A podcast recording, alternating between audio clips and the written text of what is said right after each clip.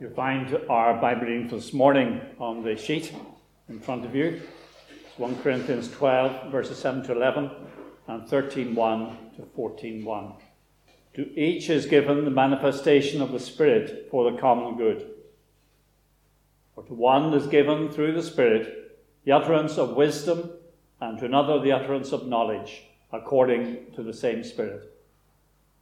To another, faith by the same Spirit to another, gifts of healing by the one Spirit, to another, the working of miracles, to another, prophecy, to another, the ability to distinguish between the spirits, to another, various kinds of tongues, to another, the interpretation of tongues. All these are empowered by the one and same Spirit, who apportions to each one individually as he wills. If I speak in the tongues of men and of angels, but have not love, I am a noisy gong or a clanging cymbal. And if I have prophetic powers and understand all mysteries and all knowledge, and if I have all faith, so as to remove mountains, but have not love, I am nothing if I give away all I have, and if I deliver up my body to be burned, but have not love, I gain nothing. Love is patient and kind. Love does not envy or boast. It is not arrogant or rude. It does not insist on its own way. It is not irritable or resentful. It does not rejoice at wrongdoing, but rejoices with the truth. Love bears all things, believes all things, hopes all things, endures all things. Love never ends. As for prophecies, they will pass away. As for tongues, they will cease. As for knowledge, it will pass away. For we know in part and we prophesy in part. But when the perfect comes, the partial will pass away. When I was a child, I spoke like a child, I thought like a child, I reasoned like a child. When I became a man, I gave up childish ways. For now we see in a mirror dimly, but then face to face. Now I know in part, then I shall know fully, even as I have been fully known. So now faith, hope, and love abide. These three. But the greatest of these is love. Pursue love and earnestly desire the spiritual gifts, especially that you may prophesy. It's handy to have those Bible verses with you uh, in front of you because we're going to be uh, referring to them as, as we go through this, this uh, this message, this talk. Um, sorry, I realized when we were going through, there's a, there's a chunk that Jeff rightly read out because I asked him to, but I didn't, I didn't put it on your sheet. Sorry about that. Um, but anyway, um, my administration assistant failed miserably there, so uh, we'll have to get her. She is only five, so uh, you know you can't. you've got to let her off. So um, this is the, the final then in our in our series, the final message in our mini series we've been going through uh, called when you come together. And what we've been trying to do um, as a church is examine some of the core convictions and practices um, that, that really form what happens when we come together. And the reason why we're doing this now is because we've, we've, we've, uh, we've grown significantly over the last six months, really, since we started meeting again. We've sort of doubled in size, which is awesome. It's very exciting. But also, um, I'm aware uh, that a lot of people, you know, the Foundation Church is new to you. And so, what we're trying to do is just go through um, the six sort of um, biggies, I suppose, um, just to let you know what happens when we come together. And you can see on the, on the slide behind me, uh, the first three weeks we've been looking at what we've been describing as the ordinary means of grace. You know, the, the, the God's ordinary ways that He grows the church and grows our faith. And so we looked at the Word of God and sacraments, that's baptism and, uh, and Lord's Supper over here. And then, uh, thirdly, belonging. So, again, that's sort of to do with membership and, and um, uh, and being part of the community on mission. And then uh, things sort of changed a little bit when we got to number four and five, and we're looking at uh, revelatory gifts. Uh, followed by healing. And this week we're, we're, we're sort of doing the rest, the leftovers, everything left over. And, and the reason for that is that we, we realize that God uses ordinary means to grow the church, which is awesome. We want to embrace that, thank you, God. But also extraordinary means as well, extraordinary ways that He, he blesses us and strengthens us and, and causes us to grow. And as a church, we want to, we want to embrace both. You know, we want to take all, all the gifts that He will have for us and, um, and, that begins with looking at the scriptures and asking ourselves, where does this all come from? And, um, and therefore, what should we do about it? And so that's very much the context um, of, of our, first part of our reading from, from uh, 1 Corinthians or 1 Corinthians 12, verses 7 through 11. We've read this every week for the last two weeks, and this is the third week, um, so, that, so that we can see where all this comes from. There's more that we can learn, and we will learn in a few moments. Uh, but that's, that's really where we're at. So today we're going to be looking at these three uh, areas tongues, hands, and hearts. And uh, I realized that uh, probably in getting the, the ball uh, rolling, um, it might stoke, stoke up a lot of questions uh, for you. And so this is very much just an overview, and I, I will try to, to, to, be as clear and concise as possible. Um, but, but, you know, please, those resources that we've been giving out and sharing over the last few weeks, get a hold of them. You know, if, if, you, if there's a book that you quite fancy that someone else has given, ask them for it, or um, go, go, on, go on and buy it yourself. Maybe use your, uh, your Christmas gift vouchers or something to, to purchase this. But yeah, I just want to just, again, just give us a highlight and an overview, uh, just so you know where we stand as a church on this one. So, um, verses 7 through 11 of the first bit of 1 Corinthians uh, 12 give us the gifts, uh, some of the gifts, uh, sort of an overview of some of the gifts that the, the, the, Holy Spirit gives to the church to strengthen it and to build it. And that's very much the point that we've been seeing over the last few weeks, isn't it? Gifts are given to strengthen the community on mission so that we are uh, strengthened as a community, but strengthened in mission. If they fire us up and they send us out uh, with the power of the Holy Spirit. And, and, you know, according to what Paul seems to be writing here, he considers all this to be part of a healthy local church. All right?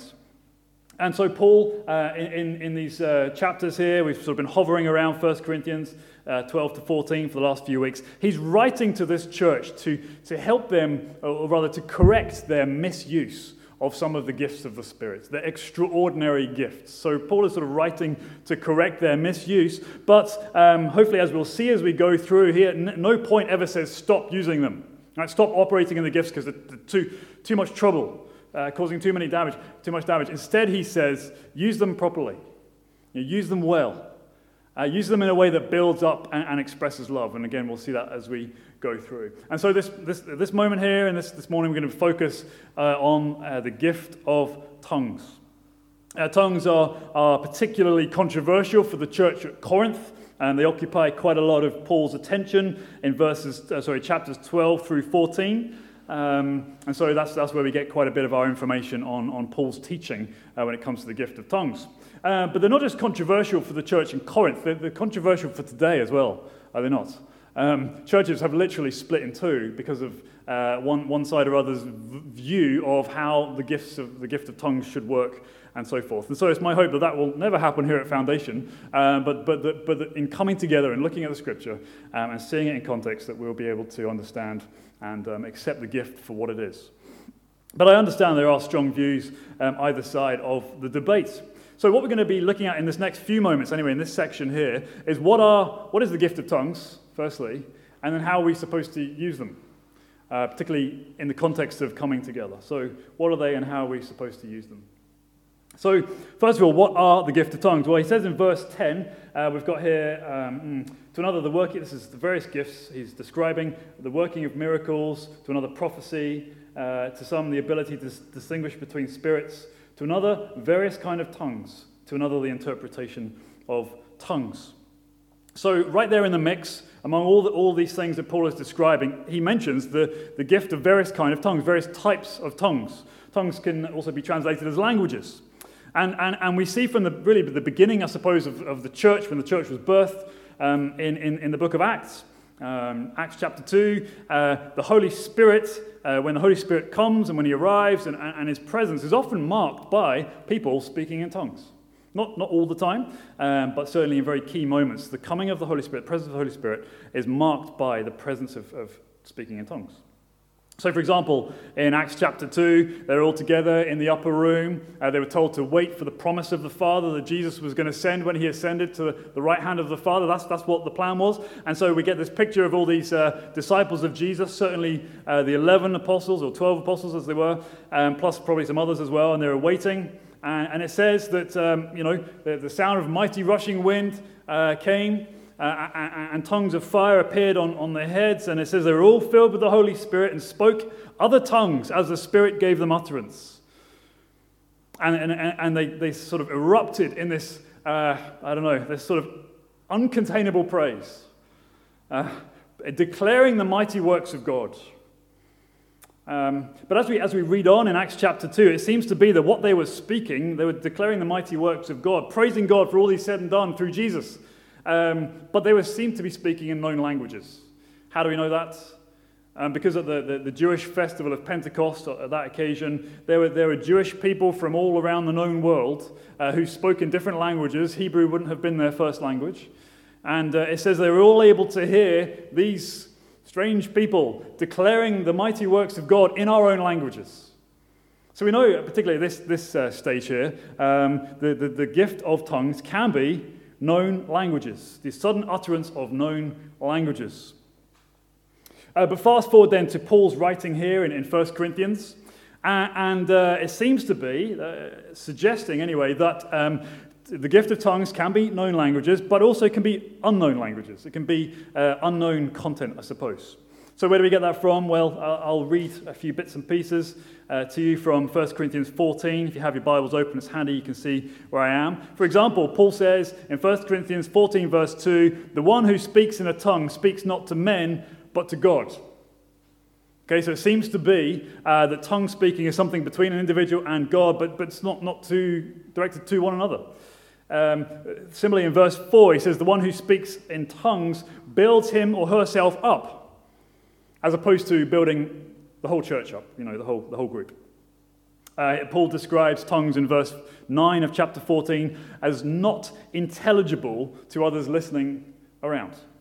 So we're sort of building up this picture that for Paul, anyway, certainly tongues can include known languages, but can also include unknown languages, sort of between a person and God. Uh, Paul describes it in verse 15 of chapter 14 as praying in the Spirit. You know, he says, My spirit is praying. So let's, let's, let's maybe have a stab then at a gift, a definition of the gift of tongues, just so we're all on the, the same page here. Um, here. Here's my, my working definition of the gift of tongues. The gift of tongues is the spirit empowered language of worship and prayer which is unfamiliar to the speaker. Okay, so the gift of tongues is the spirit empowered language of worship and prayer which is unfamiliar, unfamiliar to the speaker. And that can include known languages that others may hear from other countries or unknown languages.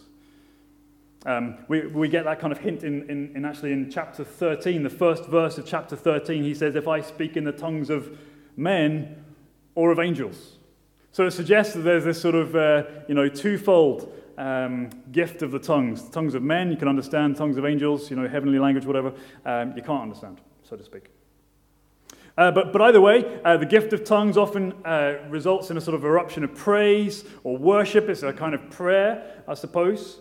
Um, whereas, whereas what I'm doing now and talking to you is, is a, I suppose we could understand as a, a cerebral thing. My brain is working and, and you're, uh, your brains are able to hopefully understand what I'm saying here. That's, that's always good. Um, but, you know, something to do with the, the, the language of, of, of, tongues seems to sort of be, I would say, super cerebral, you know. It's not like anti-cerebral. We're not, it's not we're not thinking. It's just that it seems to sort of, uh, tr- I don't know, um, transcend um, thought. It's, it's, it's speaking in the spirit, so to speak.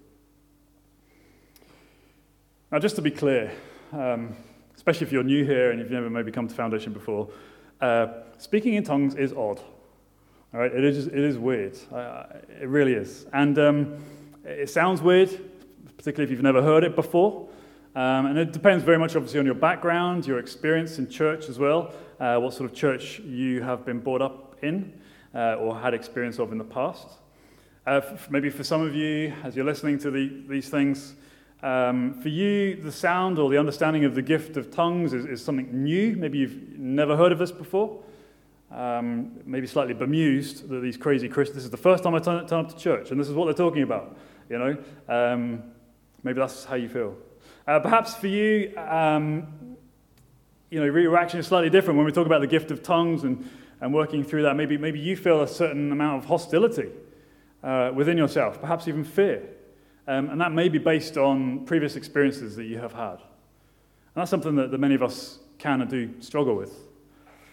But perhaps for you, it's the other end of the scale in some ways. Um, the, the, the, hearing tongues and speaking in tongues uh, energizes you. You know, it's something that you embrace, that you want, because you uh, associate that with the presence of God. You know, God is in our midst because people are speaking in tongues, and that's just wonderful. Some people reject tongues completely as, as, a, as a thing that the local church um, can do. Um, for example, many appeal to um, chapter 13, verse 8. I think it's on your sheet, is it? Verse 8? Yes, there we go.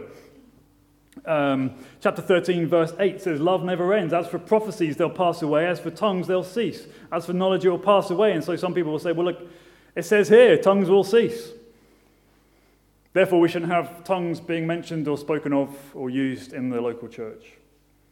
Um, and I think we can all agree it does obviously say their tongues will cease, but the question remains when? when will they cease? Because it doesn't, it doesn't uh, you know, it just, just leaves the question open there, I think.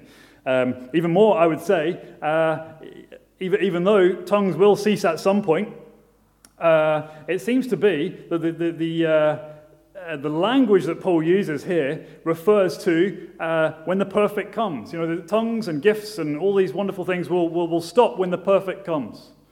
Or, or it will stop when we reach full maturity in verse 11. Or, or they'll stop when we see face to face and we'll know even as we are fully known in verse 12. That's when the gift of tongues will cease. That's when prophecies will cease. That's when faith is no longer needed. And, and when does that happen, we may ask ourselves? Well, the, this language is steeped in what we might describe as eschatological language. It's referring to the last time, you know, the end times, the time when Jesus comes again, he returns to make all things new. Then we don't need faith because we will see him face to face. And he will welcome us and embrace us into the fullness of his kingdom. You know, we sing that, don't we? O Lord, haste the day when our faith shall be made sight. You know, the skies be rolled back as a scroll. As the, the trumpet shall sound, the Lord shall descend. Praise the Lord. Praise the Lord, my soul. That's what we hunger for as Christians, right? For the return of Jesus to make everything new. And it seems to be Paul is saying here, yes, tongues will finish when Jesus returns. Yes, faith is no more required because Jesus will return and we'll see him with our eyes. His point in this, Paul's point in this chapter, in chapter 13, is not therefore that the gifts will cease at some point after the early church. They will cease, but one day they will go. And uh, what is important, as we sh- should see in a few moments, is love. Um, love. And for a church that was prone to elevating the significance of the gifts, they needed to hear that, that one day those things will go when Jesus comes. Concentrate on love, don't concentrate on tongues, says Paul to the church in Corinth. Okay? So that's kind of a, a bit of a bit of an overview of what tongues are, this spirit empowered language of worship and prayer unfamiliar to the speaker. Um, so let's then think uh, um, next steps, you know, how, how should we use tongues? Because Paul, uh, you know, says in, here in chapter 13, we've just seen it, that the tongues will eventually pass away. We, have got that. But then he spends an enormous amount of time in verse uh, chapter 14 explaining how tongues should function in the local church. Right, so clearly Paul doesn't suggest that one day they're going to stop, you know, in the next few years or something. In fact, he says in verse 39 of chapter 14, do not forbid the speaking in tongues. Okay, so we've got clear uh, teaching here from the apostle about how they should function in the local church. So let's, let's um, you know, just make some broad comments on, on that together. Uh, so, how should they function in the local church? I, I think there's two realms um, that we need to, to take home with us today. Uh, the first is they function very much in personal use.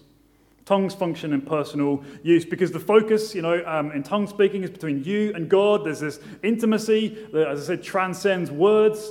Um, rather like a, a, a, parent babbling to a baby. Uh, it's not, there's no content there, so to speak, and not that the baby can understand, but there's a communication between those two people, between the parent and the child, uh, that just seems to transcend uh, language. And so uh, we see something like that in the use of tongues. So there's the intimacy between God the Father and, and you as his child. And, and um, you know, in times of prayer and worship, um, particularly when you're on your own, maybe studying the scripture or praying or singing or something like that, this is a wonderful place to, to use the gift of tongues, just to enjoy the presence of God. Paul says in chapter 14, verse 18, I thank God that I speak in tongues more than all of you.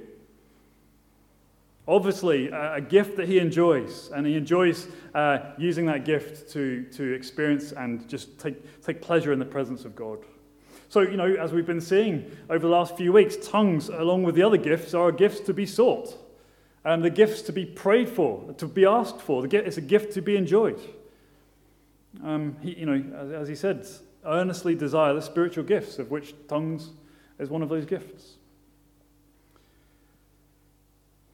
So the personal use, very much, uh, very much part of it. But the second, then, and probably more, more uh, relevant for our study uh, today, is what happens when you come together. How should we do this as we gather together as, um, as a church? How, how should tongues function? Well, here at Foundation Church Belfast, you can, you can expect to hear, maybe have already heard people praying or worshipping in tongues uh, during uh, times of worship. Um, and so, if that's you, if, if, if you have the gift of tongues, um, please, just want to let you know, feel free to use that gift and to enjoy the presence of God as we worship together as a community. Um, it's, it's, a wonderful thing. Um, and tongues, just so you know, tongues uh, are not intended to be flashy, you know, like really, really cool or sort of set you apart from other people. Uh, they're not a sign of our superiority. Like the super Christians can speak in tongues and the rest of us just speak with normal words. That's not how they function. But neither are they actually a sign of inferiority.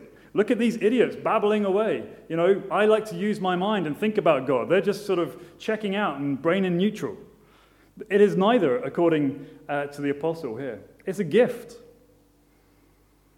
And some people among us are going to be gifted to pray or sing in tongues, and others are not going to be gifted in that way.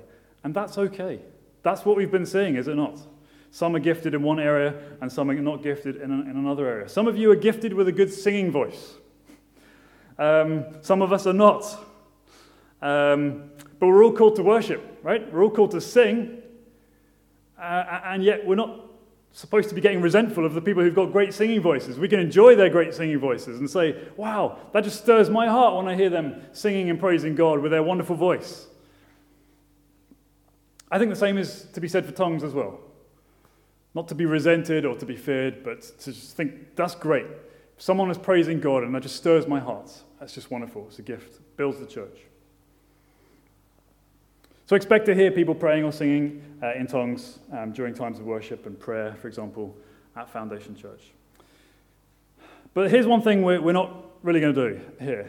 Um, we're not going to give what I would describe as a, a platform to speaking in tongues um, ordinarily. We're not going to give a platform to speaking in tongues. And I guess this is really the point that Paul is making in 1 Corinthians 14, chapter 14. Um, he, he says, look, tongues are great for the speaker, for the person who's speaking or singing in tongues. Wonderful. It builds you up and it enriches you and communicates that intimacy between you and God. Um, but it doesn't really have quite the same effect on the rest of the community. Uh, yes, we can look and say, isn't that great, wonderful, the gifts are given. Um, but it doesn't do quite as much, not directly anyway, to, to the whole community. Um, on balance, says Paul, when he's comparing prophecy and tongues, he says prophecy, you know, words of, of, of knowledge or encouragement uh, that God brings to people, that has a far greater ability to build up the whole church because we can all understand what's being said by someone gifted uh, with the prophetic words. Tongues, on the other hand, no one can understand. The individual is built up, but the church less so. Prophecy, he says, is, is way better. He said, I'd rather speak five words uh, from my mind, that is a sort of prophetic word, I suppose, uh, rather than speak 10,000 in a tongue. Not that tongues are bad, it's just that they're kind of limited in their application. Okay? So that's why uh, we're not going to say, you know, come up, you know, tongue, oh, tongue speaker, and come and, you know, speak tongues down the microphone for the rest of us to listen to. That's not going to happen. Um, The only time that might happen, and I guess it's a bit more rare, is, um, and there's only one exception to that, is, is uh, when someone is able to interpret the tongues. So if you look down, for example, at verse um, chapter 12, in the first bit, verse 10, uh, we've got the gifts uh, being given out, uh, distinguished between spirits, various kinds of tongues, to another, the interpretation of tongues. So, just as speaking in tongues is a gift of the Spirit, so too is the ability to somehow or other understand what is being said by the tongue speaker and then share that or interpret that to the church. On that occasion, yes, um, it seems to occupy a similar, I suppose, level or weight um, to a prophecy, a prophetic word. Um, but Paul says if there's no one to interpret, then just let them keep silent. That is, they're not making a contribution. They can, they can sing and worship in tongues, that's absolutely fine. Um, but unless there is an interpretation of those tongues or someone gifted, uh, let them just keep speaking between God and, and themselves. Does that make sense? Is that helpful? So, you, if, you, if you're uh, gifted in speaking in tongues, or if you want that gift, that's, that's wonderful. If you are gifted, then please use that gift. Make use of it. Enjoy it. Enjoy God in that way. That's, that's what we want. Um, and, you know, uh, that, that will somehow strengthen us. Um, but if you don't have that gift and you want it, then as we've been saying, we, we can ask. We can ask God to give it. It says, pursue, uh, sorry, earnestly desire the spiritual gifts. So if you, if you don't have the gift of tongues but you want it, then ask and pray and keep on asking. If you don't want the gift of tongues, that's okay. Uh, of course it is. Uh, tongues, tongues can and should never be forced on anyone, uh, as with any spiritual gift. Right? It's a gift of God given to a person. It's not something that we can sort of ratchet up or, or push on someone. It's given for your enjoyment. It's given to strengthen the church and to glorify Jesus. Tongues. Uh, please carry on reading. Please carry on studying, and go, go look at uh, 1 Corinthians 12 through 14, and um, you know consider the apostles' teaching on this really uh, important subject. Let's move on though, because we've we've got tongues and hands and hearts. So so hands is the next bit I want to be talking about, and um, this is these are gifts I suppose that rarely get a mention, which is why I want to highlight them um, before we close out on our study.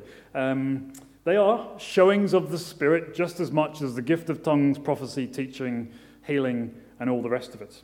Um, do, we, do we have chapter 12, verse 28, Johnny? Yeah, do you want to fire it up? There it is. Great. Um, th- this is not on your sheet, but there it is on the, on the slide. Uh, and God, this is Paul again, same sort of argument. God has appointed in the church first apostles, second prophets, third teachers, then miracles, gifts of healing, helping, administrating, and various kind of tongues. I love it. I love it how he puts tongues right at the end. He's writing to the contentious issue of tongues. They're obsessed with tongues in the church of Corinth. And there it is, right at the end of the list. They're there, says Paul, but they're kind of like, you know, I'll put them last just to show you that they're not as important as you think. But I love the fact that he highlights the ordinary, you know, the gifts of helping and administration. Similar sort of thing we see in Romans 12, verse 6. That should be there too. Yes, having, This is Jesus again, having gifts. Uh, uh, that differ according to the grace that is given to us, let us use them. If prophecy in proportion to our faith, if service in our serving, the one who teaches in his teaching, the one who exhorts in his exhortation, the one who contributes in generosity, the one who leads with zeal, the one who does acts of mercy with cheerfulness. And again, I love that. I love how Paul has sprinkled between the prophecy and the teaching and the leadership service, acts of mercy. Um, contribution, you know, generosity. I love that. Because he's teaching us, isn't he? He's shuffling all this stuff and he's saying all these gifts are from God. All of them have been uh, to be used and received by his people. And all of them can and should be used to build up the community on mission. That's why we're given all these gifts. And so, as a, you know, I could say probably as personal testimony here, as a bivocational church planter and leader here at Foundation Church, uh, one, one, of the, one of the key gifts or skills that, that I think I've, I've had to develop over the years and really need is administration. It is so important. And it's also probably a, um, a big, a big uh, headache as well. That's the reason why I was up at 11.30 p.m. last night getting ready for Sunday. It wasn't because I was praying or, or preparing my sermon or doing some spiritual stuff. I was doing admin. Um, and, you know, it's very much a part of the job. And so uh, I'm praying right now, actually, Lord, give, give us, send someone, send people with the gift of administration. Um, yes, tongues. Yes, prophecy. Amen. Wonderful. But oh God, I need someone who can fill out an Excel spreadsheet, fill out some forms, tick some boxes.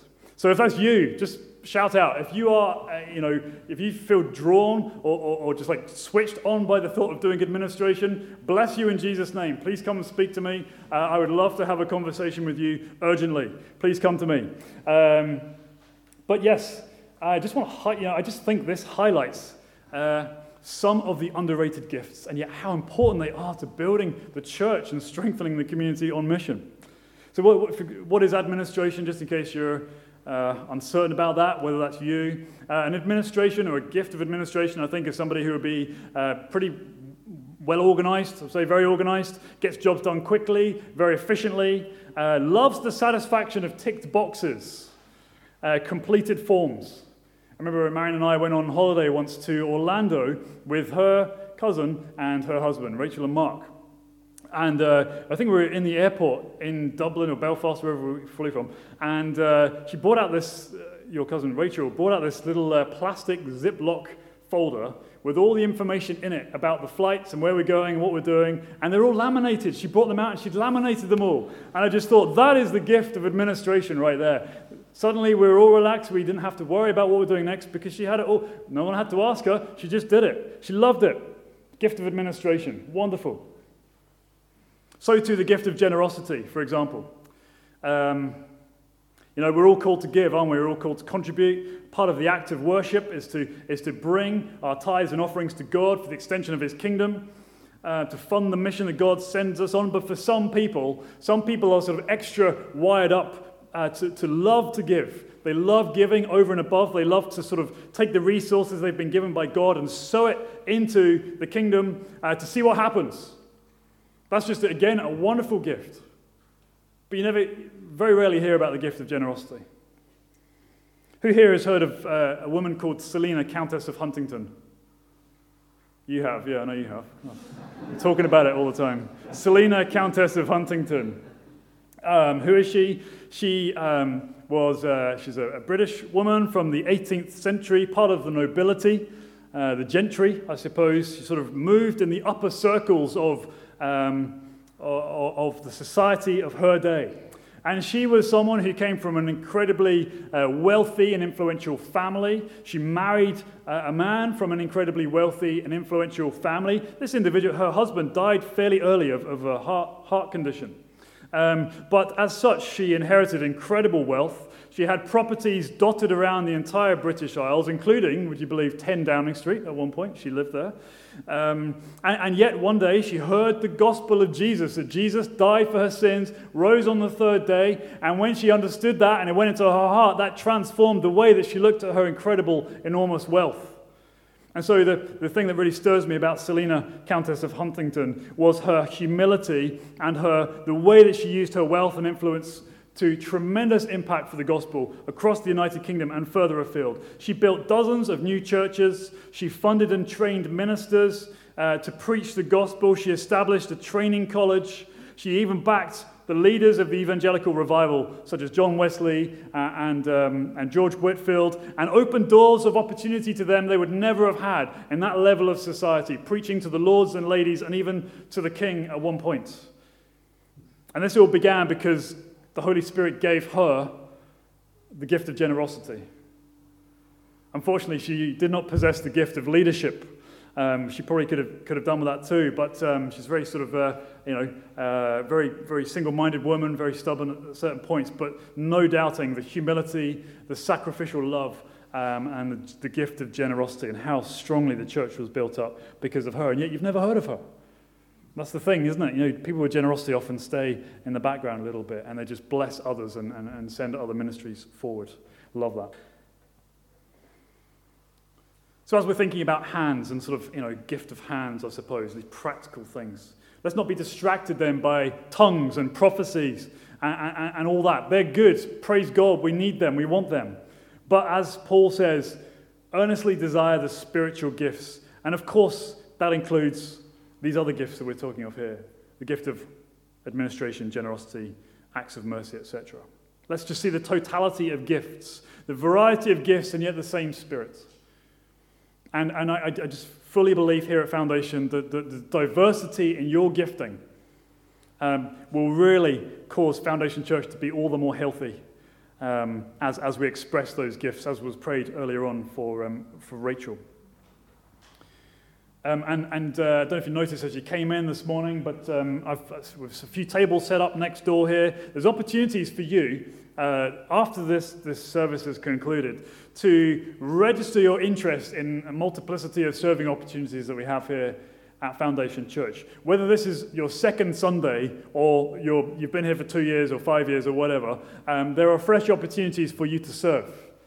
Um, so please, after the service, there'll be one or two representatives sort of milling around as well. Chance for you to talk and, and, and ask what this might be. Um, but there's, there's 12 different ministry options uh, available to you. And if there's something that you feel remotely interested in, just do stick your, your details down. That will set up a conversation. You know, how can we best sort of deploy you and your gifting in the church? Um, and even if it's a case of trying a certain ministry out, or if you want to swap, you know, or, or do multiple things, um, that's all next door. So again, just love you. After the service, um, whether it's running an alpha course or doing admin, uh, whether it's music or mercy ministry, there's even a sheet that says none of the above, and, and you get to write in there what, what you think your gifting is. And again, that's another conversation I'd love to have with you. Anyone can, can sign up. You're just registering your interest after the service. Great. Tongues, hands, hearts. We end with hearts. Not because it's kind of floppy and boring and the rest is really exciting, but we end with hearts because it is the most important part of all of this, from the beginning till now. Um, we've been seeing, haven't we, over these last few weeks together as a church, when you come together, the ordinary and the extraordinary means that God uses to grow the church. Um, he gives these gifts graciously to all believers, all followers of Jesus. No gift should be neglected. Every gift should be used and given an opportunity to thrive. And of course, as a church, right, we want to be about embracing one another's gifts and uh, identifying them and talking about them and using them. And we've spoken over the last few weeks. If you, if you hear of a need, meet it. If you hear of a, a sickness, pray for it. You know, um, don't, don't hang around. Use your gift. And when you see gifting in other people, affirm that. You might be the first person to identify that. And sometimes that word of encouragement or affirmation, hey, I, you know, I, I see you being you know, a real blessing to me in this area. You seem to have the gift of encouragement. Um, you, you, have the gift of prophet. Some of these words you've given me, some of these have really struck, struck my heart. You know, maybe a prophetic gift there. Um, we can affirm and encourage this from among one another. And likewise, if, if uh, you know, sometimes a word of challenge as well, sometimes a word of even rebuke if necessary, um, if we think people are operating wrongly or, or, or um, what have you within a gift. But, but this is the kind of community that we're becoming, right? It's the kind of community that is growing here at Foundation Church because we're, we're the kind of people that can speak the truth in love. And when that happens, and when we speak the truth and we know people love us, then, then that, that grows us, that grows our hearts. Um, and of course, obviously, we, we, we may not be obvious, but we do this because of the gospel. We do this because of the grace, the love shown to us. Uh, we do this because, because God chose us, and God called us, and God united us to his Son, Jesus Christ, and God gave us the freedom and forgiveness, and he gave us the gifts to use to, to, to serve him and enjoy him. We didn't earn any of it, it's all of grace. And so that sets up the kind of community that I'm talking about here, where we, we have no need to prove anything to one another. You know, no games are required here, no acting, no, no masks are required, except for the ones for COVID reasons. But you know, um, the one thing that we need to do is show to one another that God is good and gives good gifts to his children. And so I want to end this series on this, this central exhortation, um, certainly in Paul's argument anyway, to love. Because love is the context to all that we've been learning. Love is the context, it's the seed bed of all these gifts that we're talking about. We mustn't lose sight of love. The church in Corinth did, and that's why he had to write that letter to them. They elevated the gifts, particularly the gifts of tongues, above all other considerations, and it led to a church that was full of arrogance, full of division. Uh, arguments all over the place, breakdown of unity because they'd forgotten to love. Paul writes to them and says, Look, you as a church are superbly gifted. You are operating in the gifts of the Spirit. That much is clear. But you lack love. Read with me um, chapter 13, beginning at verse 1. He says, If I speak in the tongues of men and of angels, but have not love, I'm a noisy gong or a clanging cymbal. If I have prophetic powers and understand all mysteries and all knowledge, right, that's the, the utterance of knowledge we talked about earlier. And if I have all faith to remove mountains, right, the ability to work miracles, but have not love, I'm nothing. If I give away all I have, generosity. And if I deliver my body up to be burned, sort of ascetic lifestyle, you know, living thrifty, all that. But I have not love, I gain nothing. See what he's saying? He's saying you can have the most gifted prophetic abilities. You can have faith that can move mountains. You can perform tremendous miracles and signs and wonders. You can be, you know, philanthropist, giving away everything you have. You can be the chief of self denial, but you can do all that without love. And if you do any of that without love, according to Paul and me, because he said it, you're nothing. Your gift is nothing. In fact, if anything, I would go further and say our gift can be used harmfully if there is no love behind it. That explains, doesn't it, why we see or hear uh, quite often, very sadly, particularly within, within the church, gifted leaders you know, preachers, those with prophetic gifts, while we hear a steady stream of them falling in moral failures or big, just stupid behavior, disqualifying themselves from ministry. And we ask ourselves, how is this so? How can it be that someone so great, so gifted, so influential can fall and make such a mess of their lives? Surely a chief reason is because they have no love. Because you can operate in these tremendous gifts and be a world class preacher or whatever it happens to be but still have no love in your heart. Love never ends, he says. The gifts go. Faith will one day not be required. Prophecy will not be needed. But one thing does last, and that's love. Gifts without love are weapons. They can be used to build yourself up and lower other people. Gifts with love build up other people and lower yourself. It humbles you. Because you understand the gifts are not ultimately for you. Yes, they're to be enjoyed by you and embraced and received. But ultimately, they're for the glory of God and to build up the church. By definition, that's those out there, other, other than you. Love doesn't bear grudges. Love always thinks the best. It's not boastful, it's not envious, it's not rude. The context for all of this, don't forget, is the spiritual gifts. Why do we love? Why is this the greatest of all these things? Well, we love because He first loved us. Right? On the cross, we see the pattern of our love. We see on the cross what God did in giving his son and, and, and, loving us, and Jesus willingly coming for us and, and dying in our place and, and rising, and then sending his spirit to, to, for us to live for him. And see, all that stuff together sets the pace about how we operate in love, receiving the gifts. So, together over the last few weeks as a community, we have seen the ordinary means that God uses, we've seen the extraordinary means. And we want to be a church, as we've been saying, that embraces both the fullness of what God has for us. And let's face it, folks, we need it. Today, we need it. Um, because our vision is to catalyze gospel transformation in this city and, in a country and beyond. And of course, we're going to have to draw on the immense resources that God gives us. We don't have enough power or significance in and of ourselves. None of us can do it. And so I hope that as we close out this series and this message today, um, that there's, there's, there's an increased desire and hunger in your heart to hold on and, and receive more of the things of God.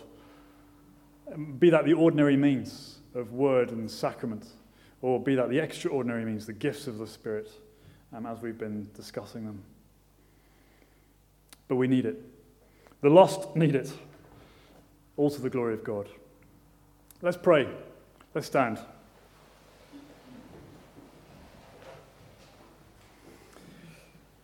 It's going to allow some space before we uh, start praying together, just to allow the Holy Spirit to, to work. He's been working already.